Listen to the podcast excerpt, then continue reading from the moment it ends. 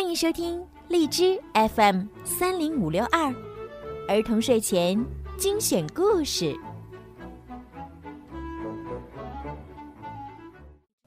亲爱的小朋友们，你们好，欢迎收听并关注公众号儿童睡前精选故事，我是每天给你们讲故事的小鱼姐姐。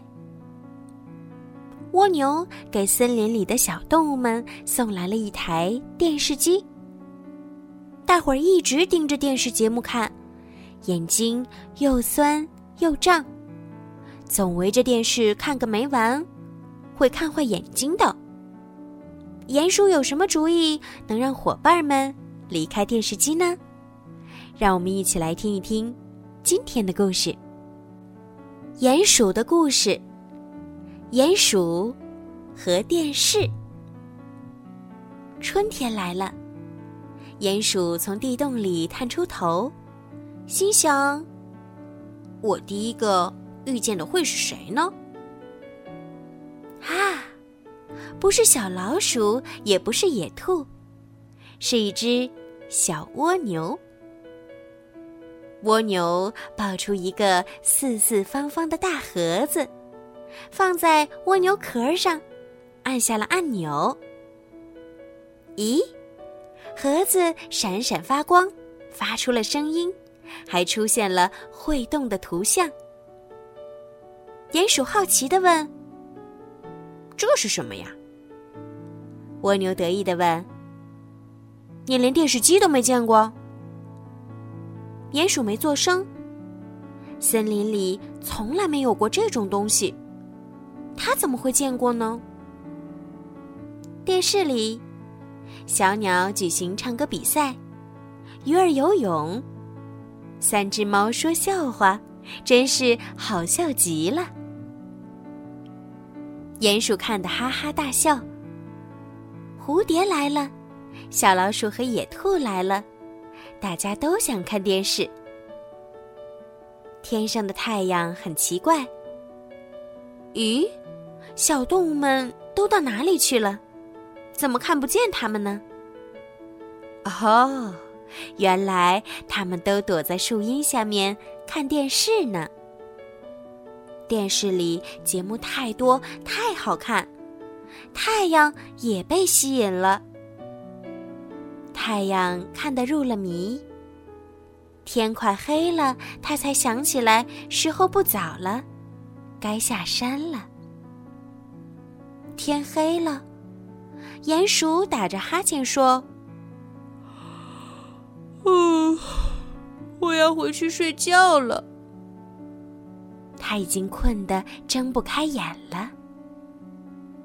鼹鼠摇摇晃晃，走得好慢呀，连毛毛虫都爬得比它快。鼹鼠连路都懒得走了，直接掉进洞口，差点儿砸到小蚯蚓、蜘蛛和甲虫。蜗牛的电视看得累死人了，鼹鼠嘟囔着，很快就睡着了。月亮挂在了树梢上，看见了电视，它也被吸引住了。月亮干脆落到草地上，和小动物们挤到一起，一动不动地盯着电视屏幕。刺猬和猫头鹰也被吸引来了，大家劲头十足地围着电视机。月亮差点忘记回家，天快亮了，他急忙打电话叫星星车。月亮乘着星星车飞走了，天渐渐亮了。早晨，鼹鼠起床问太阳，您能看到小老鼠和野兔在什么地方吗？太阳说，还在那里看电视呢，他们已经看了一整夜了。小动物们抬起头对太阳喊，快来看电视吧，正在演青蛙跳水呢。太阳摇摇头。鼹鼠吹起了口哨，想叫小朋友来玩。可野兔喊道：“别吹了，我们什么也听不清了。”小老鼠也埋怨他：“嘘，别吹了，节目正好看呢。”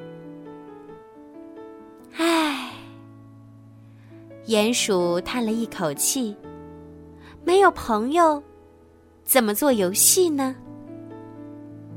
鼹鼠自己抛球，自己接，球一下子飞到了水里。皮球溅起的水花把太阳打湿了，可是小动物们就像老爷爷老奶奶一样盯着电视，一点儿不挪窝。整整一个夏天，他们一直坐在电视机旁不动，他们的屁股就好像粘在了草地上。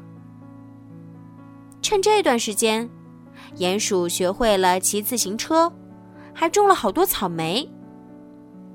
下雨啦，他们打着雨伞看。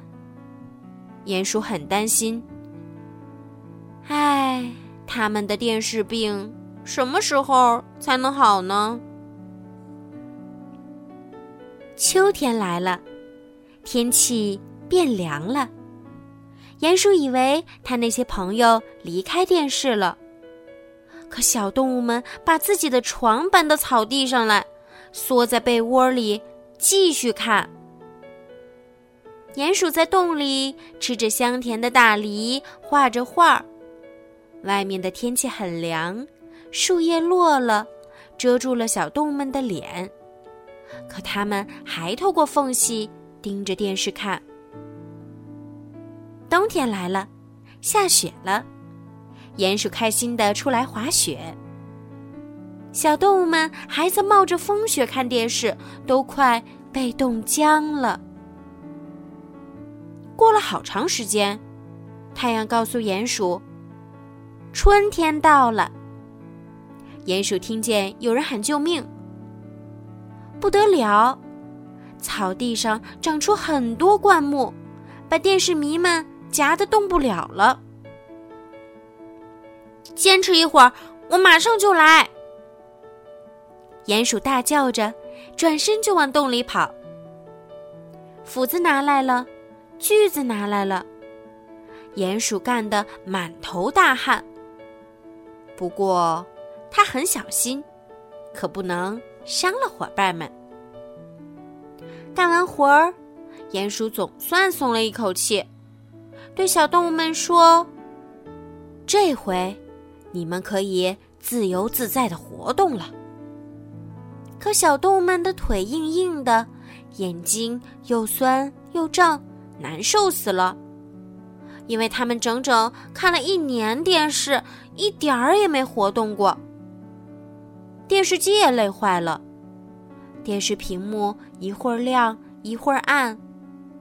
蜗牛说：“我把它送去修一修。”没有电视看，大家都没事儿干。鼹鼠说：“没关系，我这里有更好玩的东西。”“这是什么呀？”大伙儿问。“这叫哑铃，我专门为你们做的。我们可以用它来锻炼身体。”大家很快喜欢上了哑铃，这让他们健康又开心。